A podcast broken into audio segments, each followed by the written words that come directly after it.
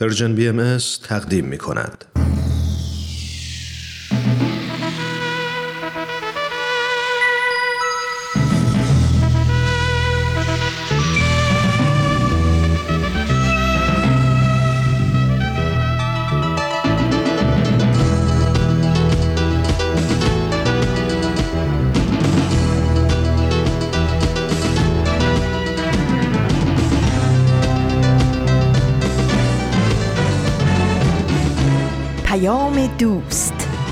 برنامه ای برای تفاهم و پیوند دلها.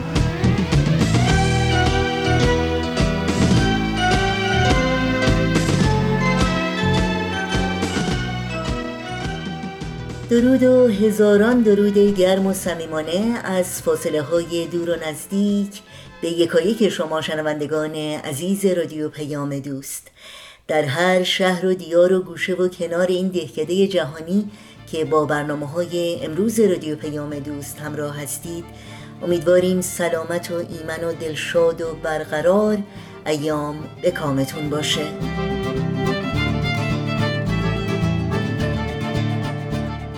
نوشین هستم و همراه با همکارانم پیام دوست امروز چهارشنبه 19 آذر ماه از پاییز 1399 خورشیدی برابر با نهم ماه دسامبر 2020 میلادی رو تقدیم می کنیم.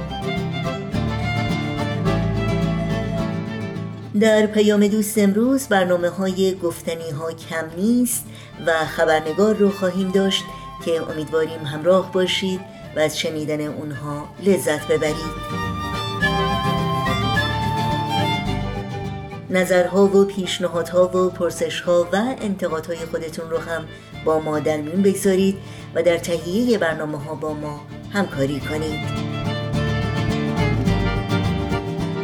ایمیل آدرس ما هست info at persianbms.org شماره تلفن ما 001 703 671 828 828 و شماره واتساپ ما هست 001 240 560 24 14 در شبکه های اجتماعی هم شما می‌تونید با برنامه های رادیو پیام دوست زیر اسم Persian BMS همراهی کنید و مشترک رسانه ما باشید. وبسایت ما رو هم فراموش نکنید به صفحه تارنمای سرویس رسانه فارسی باهایی www.persianbahaimedia.org سری بزنید و اطلاعات کامل راه های تماس با ما اطلاعات برنامه های رادیو پیام دوست و همینطور پادکست برنامه ها رو جستجو کنید.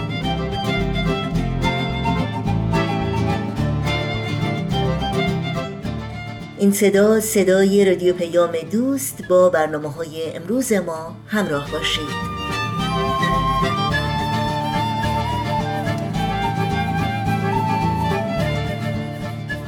پیام دوست امروز رو آغاز می کنیم با برنامه این هفته گفتنی ها کم نیست. از شما دعوت می کنم همراه باشید.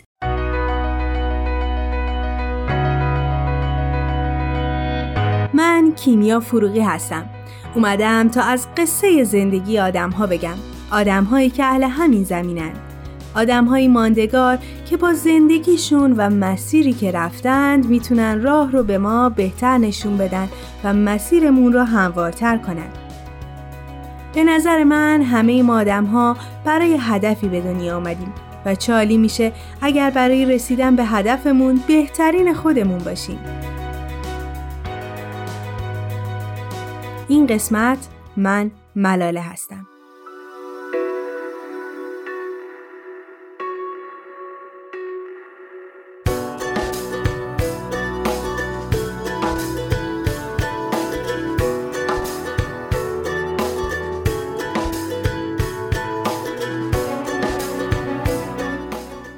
تو این قسمت قراره با دختری آشنا بشیم که خیلی زود هدف و رسالتش رو در زندگی پیدا کرد. خیلی زودتر از این که حتی کسی به این فکر کنه که بهتره برای زندگیش هدفی تعیین کنه.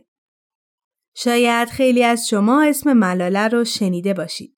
ملاله یوسفزی دختر شجاع و قوی اهل پاکستان که در سال 1997 به دنیا آمد و تا به امروز به خیلی از انسانها و مخصوصا زنان نشون داد که اگر تلاش کنی، اگر سکوت نکنی و برای هدفت سعی کنی، اگر زمین خوردی دوباره بیستی می‌تونی جهانی رو تغییر بدی. بریم و با هم داستانی از ملاله رو بشنویم.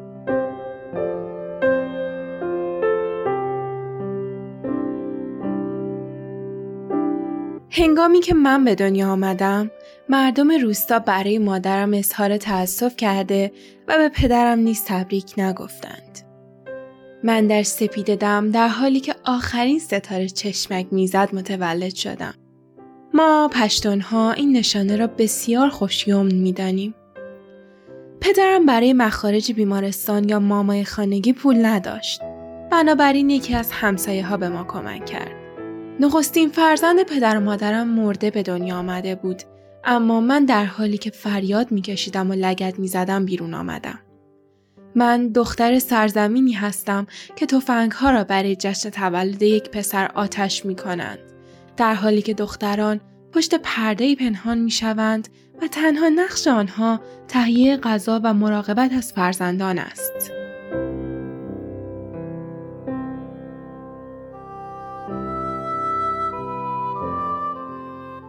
ملاله فعال حقوق بشر، فعال حقوق زنان و کودکان همینطور عضو کمپین تحصیل دختران اهل پاکستان هست.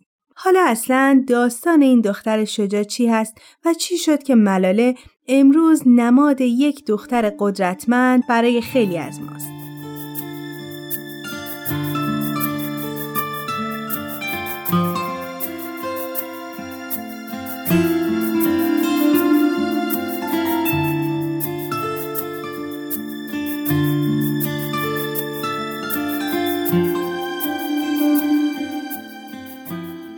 وقتی گروه تروریستی طالبان وارد پاکستان شدند، ظلم و تاریکی بر کشورشون حاکم شد.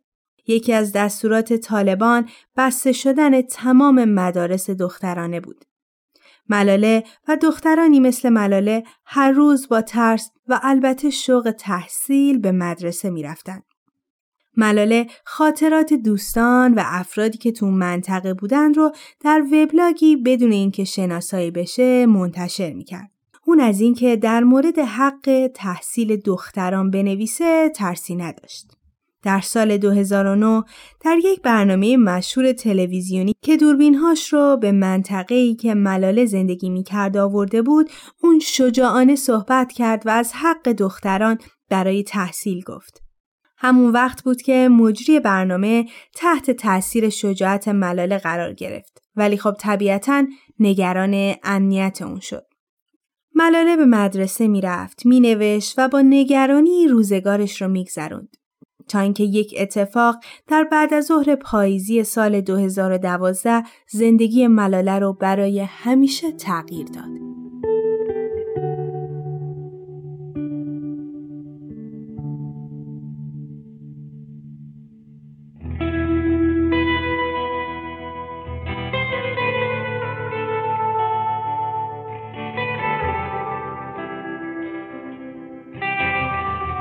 یک بعد از ظهر معمولی پاییزی بعد از مدرسه بود. اتوبوس مدرسه وانتی بود که سقف و دو طرفش رو پوشونده بودن. از خونه ملاله تا اونجا راه چندانی نبود. اون قبلا پیاده این مسیر رو می‌رفت و میومد. ولی مادرش از مدتی قبل به خاطر تهدیداتی که طالبان کرده بودن از اون خواسته بود تا با اتوبوس به مدرسه رفت آمد کنه. اتوبوس هنوز صد متر از مدرسه دور نشده بود که دو تا جوون اون رو متوقف کردند. به پشت وانت رفتند و پرسیدند ملاله کیه و بعد از شناختن ملاله به سرش تیراندازی کردند.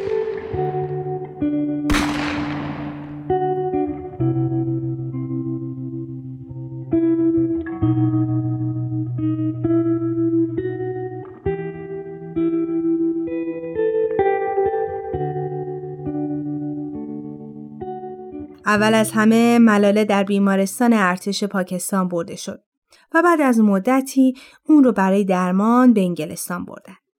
گرچه ملاله هوشیار نبود و قسمتی از جمجمش را از دست داد اما پدرش خبر این اتفاق رو به گوش جهان رسوند. خوبه که این رو هم بدونید پدر ملاله بزرگترین الگوی اون تو زندگی بود. راستش تو جامعه مرد سالار که زنان به سختی شناسایی میشن پدر ملاله پشتیبانش بود و تو این مسیر تنهاش نذاشت و در تمام اقداماتش حمایتش کرد.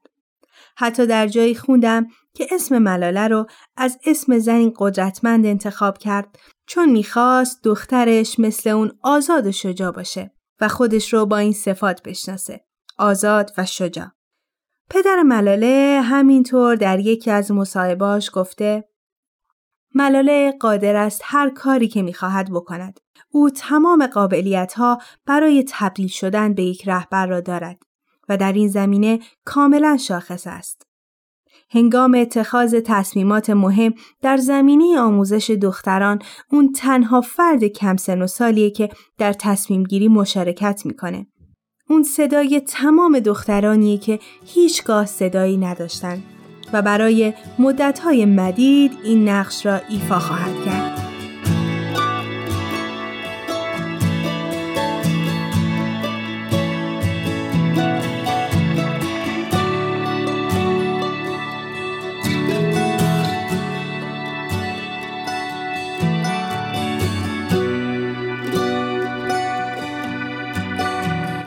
امروز که شما داستان ملاله رو میشنوید ملاله سالم هست و کتابی از خودش به اسم من ملاله هستم نوشته و منتشر کرده و برنده جایزه صلح نوبل شده.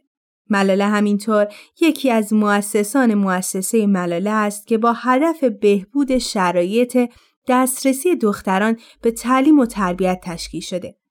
قسمتی از نوشته ملاله که در کتابش چاپ شده رو با هم میشنویم.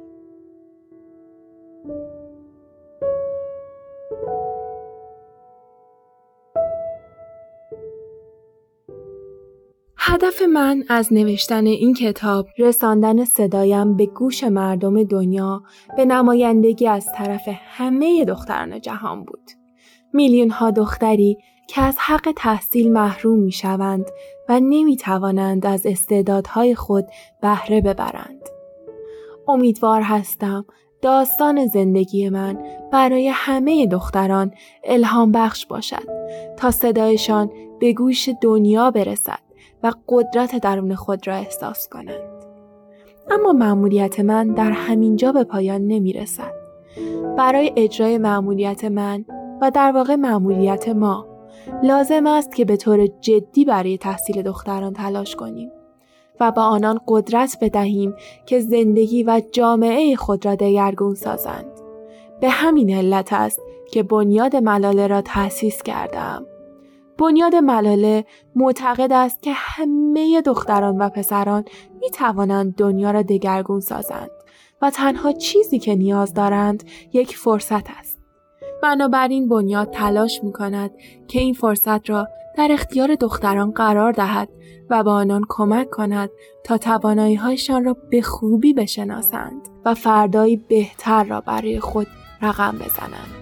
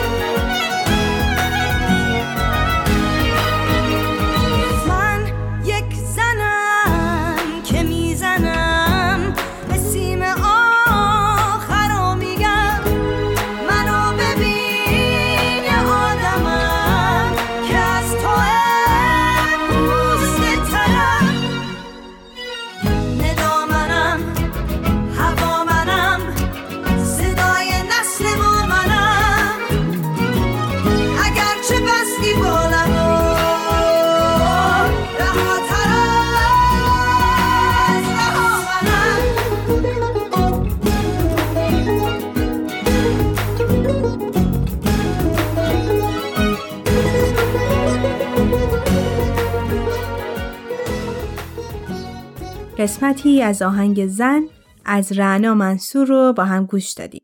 تحصیل، کسب علم و دانش نه تنها حق تمام انسان هاست، فارغ از جنس و نژاد و دین، بلکه ضرورتیه برای پیشرفت و ساختن جهانی بهتر. به نظر من ملاله با سن کمی که داشت به گوش جهان رسوند که خیلی از انسانها مخصوصا دختران در جایی از این دنیای بزرگ از حق تحصیل محرومند. در جای جای بسیاری از کشورها خانواده هایی هستند که اجازه تحصیل به فرزند دخترشون رو نمیدن. یا مثلا بهاییان در ایران اجازه تحصیل و رفتن به دانشگاه رو ندارن. به نظر من جهان به انسانهایی مثل ملاله نیاز داره. ملاله هایی که برای بدیهی ترین حق یک انسان سکوت نمی کنند و به گوش جهان این بیعدالتی رو می رسونند به امید جهانی پر از صلح و عدالت می و تلاش می کنند. یکی از زیباترین چیزهایی که من از ملاله یاد گرفتم در یکی از سخنرانیهاش بود که گفت یک کودک، یک معلم، یک کتاب و یک قلم می تواند دنیا را تغییر بدهد. One child, one teacher, one book and one pen can change the world. Education is the only solution. درسته که هر کدوم از ما هدفهای مختلفی داریم که براشون برنامه ریزی می‌کنیم و تلاش می‌کنیم بهشون برسیم. ولی بعضی چیزها می‌تونن هدف مشترک ما باشند برای ساختن جهانی بهتر مثل تلاش برای برقراری عدالت و برابری برای همه انسانها چه انسانهایی که هم باور و عقیده ما هستند چه انسانهایی که باورشون با ما تفاوت داره. من همه داستان ملاله رو نگفتم. زندگی اون پر از بالا و پایین فراز و نشیب های مختلف اجبار به مهاجرت و تلاش برای برقراری صلح بود. تلاش کرد تا بگه سکوت نکردن اون بهترین اسلحه در برابر ظلمه. سعی کرد تا به دنیا بگه دختران زیادی مثل ملاله هستند که تنها جرمشون تحصیل کردنه. به علاوه کتاب ملاله که می‌تونید تهیه و مطالعه کنید مستندی به اسم نام من را ملاله گذاشت موجود هست که می‌تونید با دیدنش بیشتر با زندگی این زن شجاع و حق طلب آشنا بشید.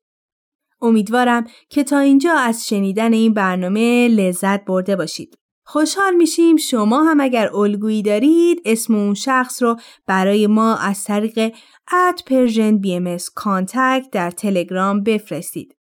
ممنون که با ما بودید تا یک شخصیت ماندگار رو با هم بشناسیم. شما می‌تونید این برنامه رو از تارنما، تلگرام و SoundCloud Persian BMS دنبال کنید و از همین راه نظرها و پیشنهاداتتون رو برای ما بفرستید. این هم بگم اگر از طریق پادکست به ما گوش می‌کنید خوشحال میشیم که به برنامه هایی که دوست داشتید امتیاز بدید. امیدوارم تا مسیر زندگی برای رسیدن به هدفتون هموار باشه. تا برنامه بعد خدا نگهدارتون.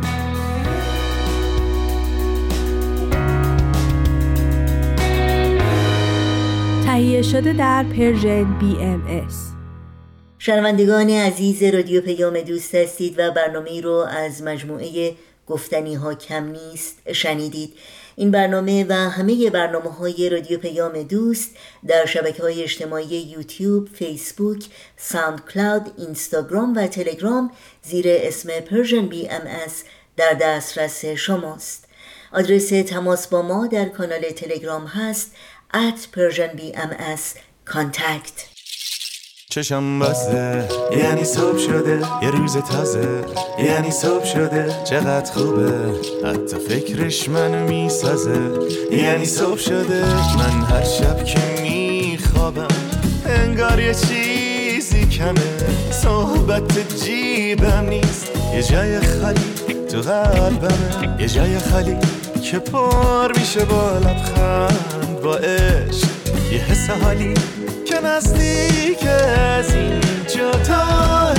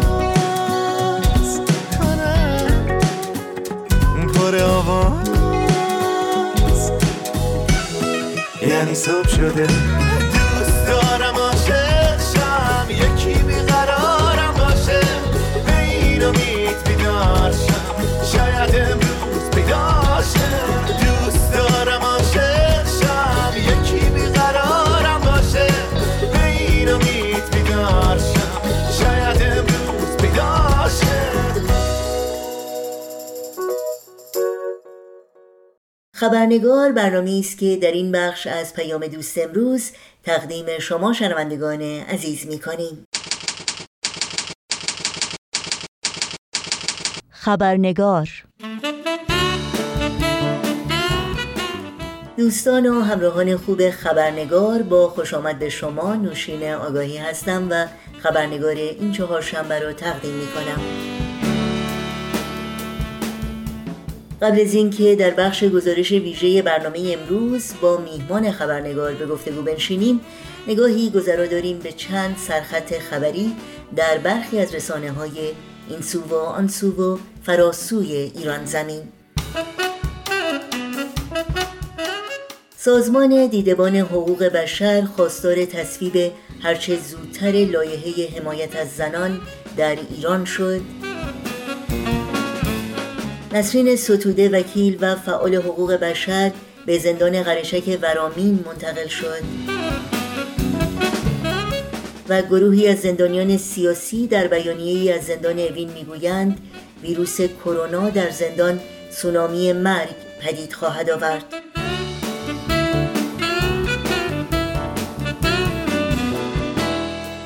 و اینها از جمله سرخطهای خبری برخی از رسانه ها در روزهای اخیر بودند.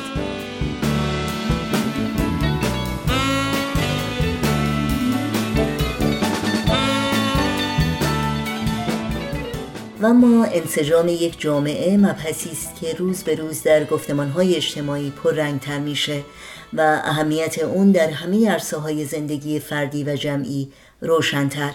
در حقیقت بسیاری از صاحب نظران بر این باورند که هر پیشرفت و تحولی در دنیای امروز ما منوط به میزان انسجامی است که در اون جامعه وجود داره و حتی فراتر از اون استقرار یک تمدن نوین و پویا که نوع انسان رو در نظر داره تنها بر مبنای انسجام و یک پارچگی جامعه می‌تونه امکان پذیر باشه.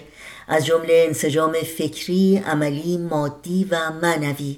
در مورد اهمیت انسجام اجتماعی و ابعاد اون گفتگویی داریم با خانم دکتر شهلا مهرگانی جامعه شناس و استاد دانشگاه. با ما همراه بمونید تا با خوش آمد به خانم دکتر شهلا مهرگانی گفتگوی امروز رو آغاز کنیم.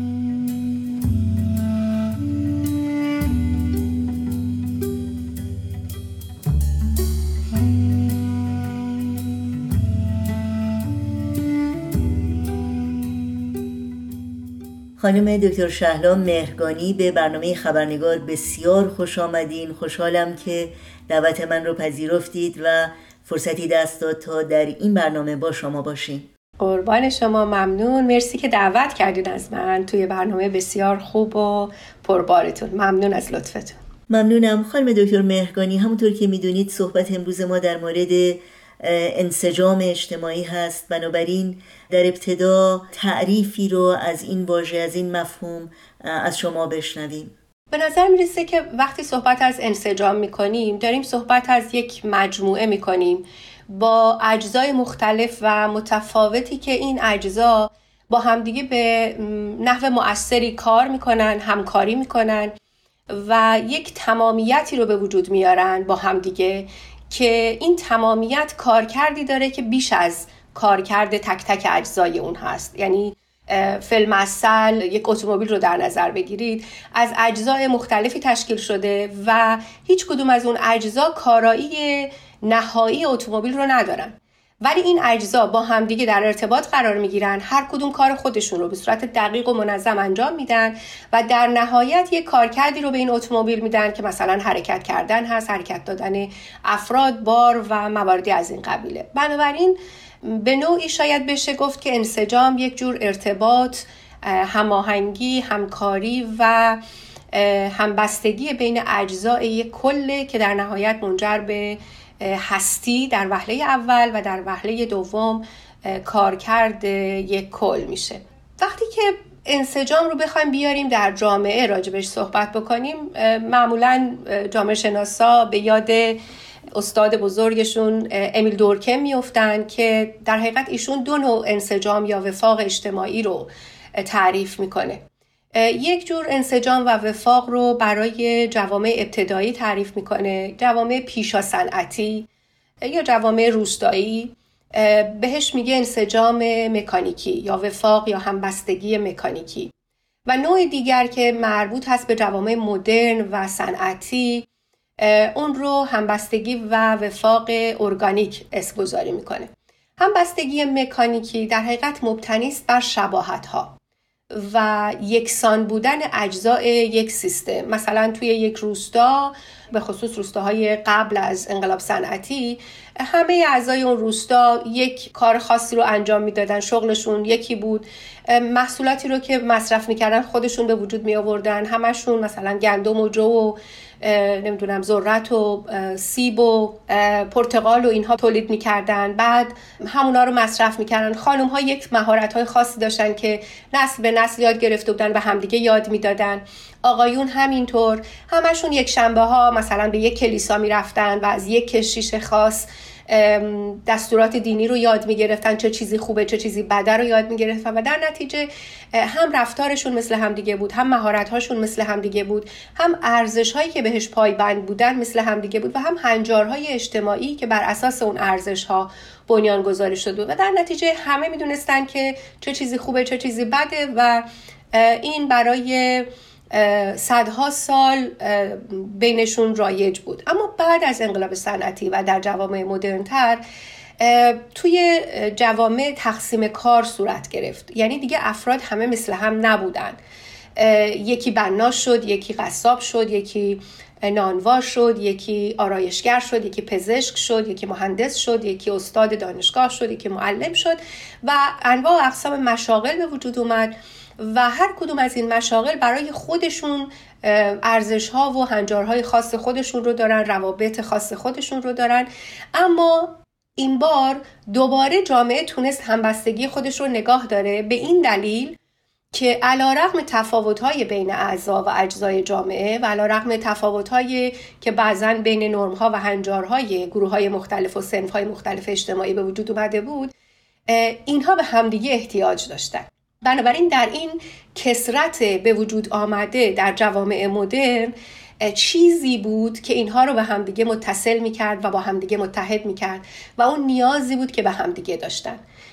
هر استاد دانشگاهی بیمار میشه و نیاز به پزشک داره نیاز به نانوا داره نیاز به بقال داره نیاز به آرایشگر داره و هر کدوم از اجزای دیگر جامعه هم به همین ترتیب به دیگران نیاز دارن. و این نیاز و این تقسیم کار اجتماعی مبنایی شد برای اینکه جامعه وفاق خودش رو حفظ بکنه منتها از جنسی دیگه از جنس وفاق ارگانیک مثل اجزای بدن انسان.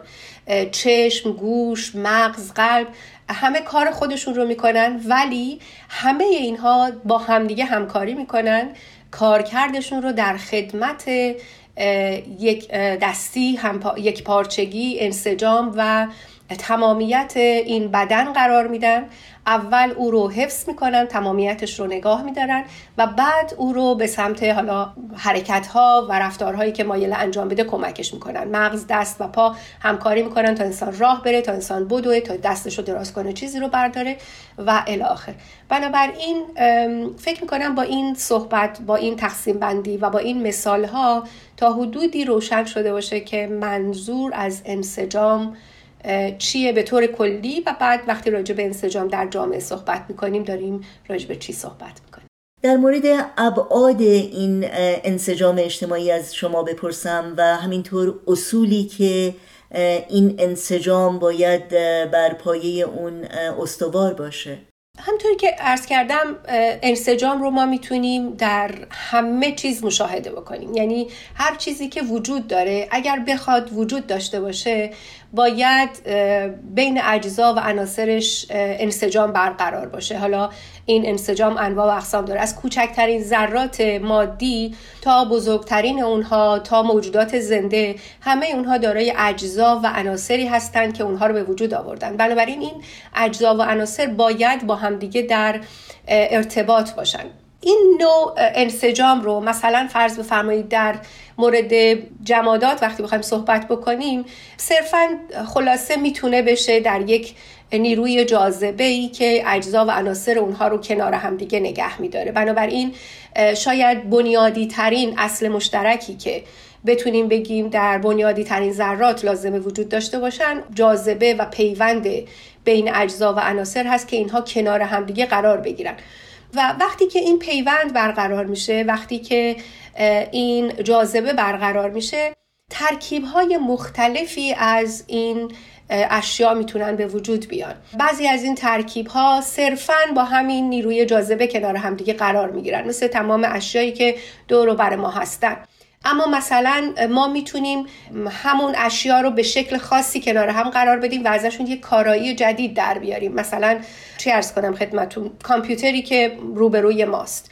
این کامپیوتر دارای اجزا و عناصری است که هر کدوم از اون اجزا و عناصر خودشون دارای انسجام درونی در بین اجزای خودشون هستن و هر کدومشون می‌تونن عناصر متفاوت و پراکنده باشن.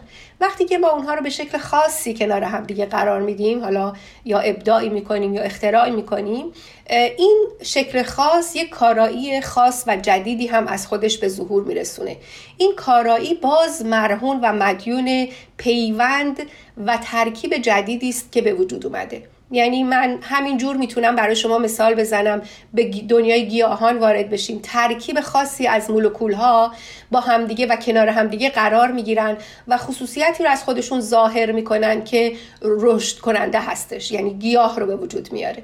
بنابراین اگر بخوایم باز دوباره برگردیم بگیم اصل مشترکی دارن گیاه و جماد با هم دیگه بله ترکیب اجزای اونها هست.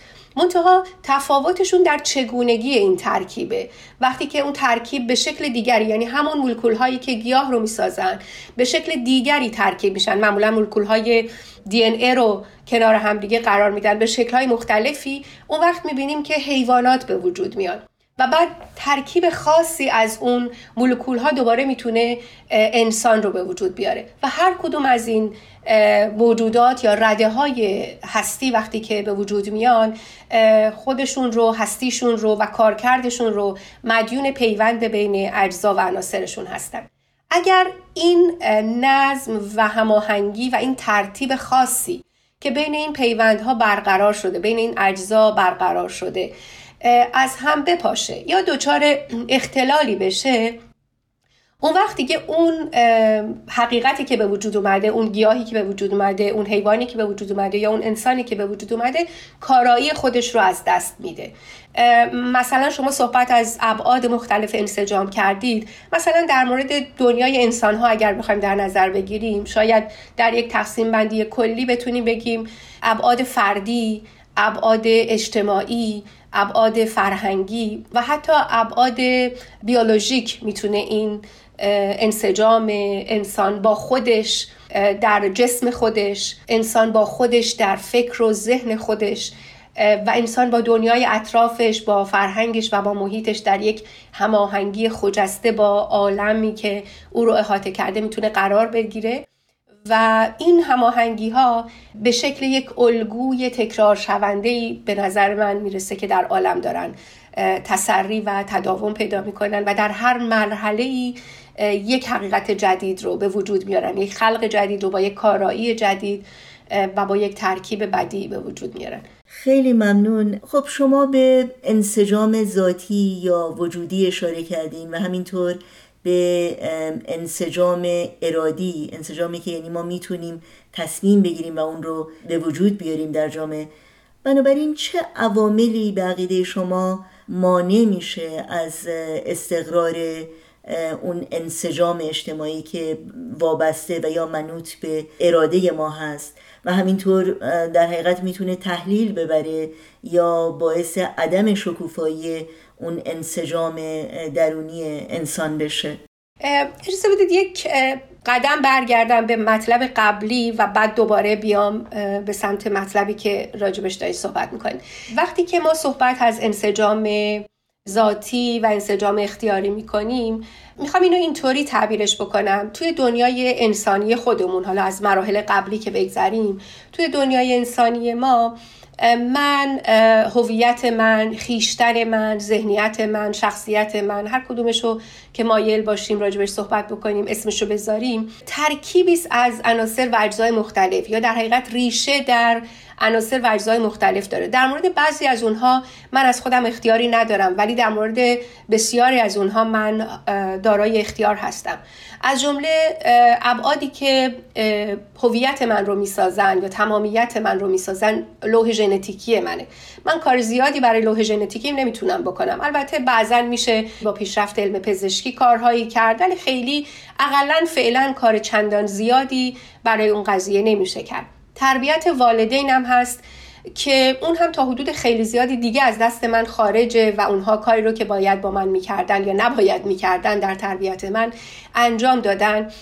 تاثیر محیط و فرهنگ هست که من در اون محیط و فرهنگ رشد کردم و ارزش ها و هنجارها آموختم و می‌دونیم که ارزش ها و هنجارها پایه های مهم انسجام اجتماعی هستند و همینطور اثرات حیات بیولوژیک من مثلا تاثیرات هورمون ها یا تاثیرات بعضی سوانهی که برای من به وجود میاد و نواقصی که در بدن من و در جسم من به وجود میاره. در بسیاری از موارد برای بعضی از اینها کاری نمیشه کرد. اما من به عنوان انسان بزرگسال و آگاه و صاحب اختیار. دیگه می‌تونم کنترل خودم رو و کنترل رفتار خودم رو اخلاق خودم رو افکار خودم رو احساساتم رو به دست بگیرم و در یک تلاش قرار بگیرم در یک فرایند تلاش قرار بگیرم. برای برگرداندن هماهنگی انسجام و هارمونی به هستی خودم به اون وجود خودم. اگر در رفتار من در افکار من تضادی وجود داره تناقضی وجود داره در بسیار از موارد حتی لازم من کمک بگیرم از افرادی که حرفه‌ای هستند یا از دوستانم. اما همونطوری که فرمودید در بسیاری از موارد این انسجام و هماهنگی ایجاد و خلقش یا باز ایجادش اختیاری است. هرچند تلاش زیادی میطلبه زمان زیادی رو لازم داره اما شدنی است.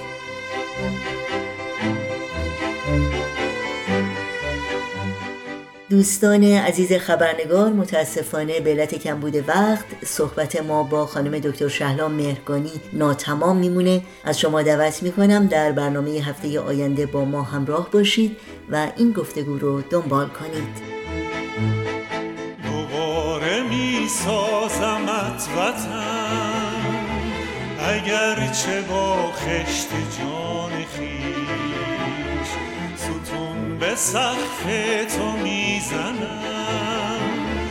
اگر چه با استخوان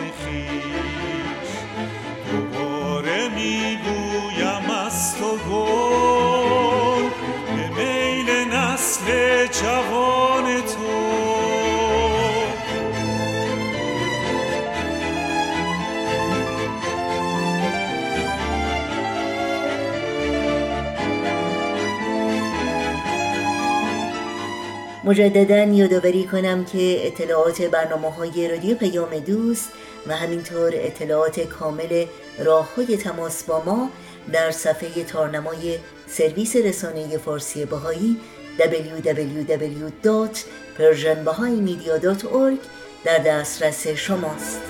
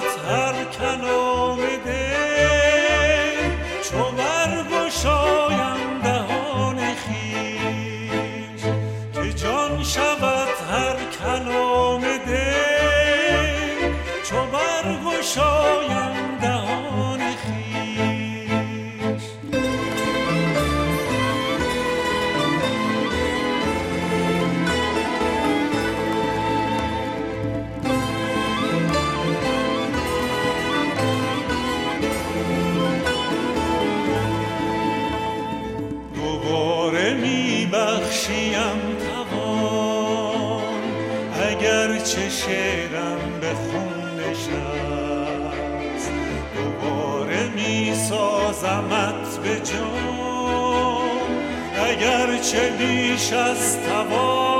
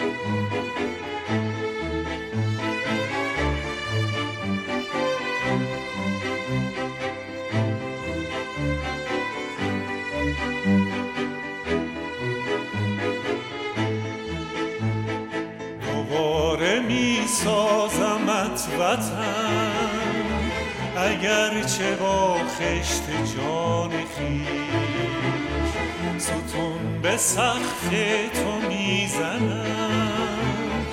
اگر چه با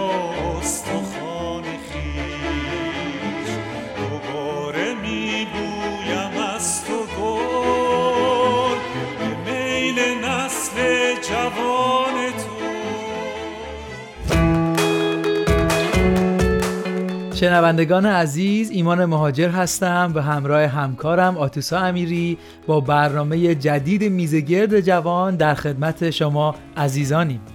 هدف از تهیه این میزگرد ایجاد یه فضای کاملا دوستانه با مهمانان برنامه است.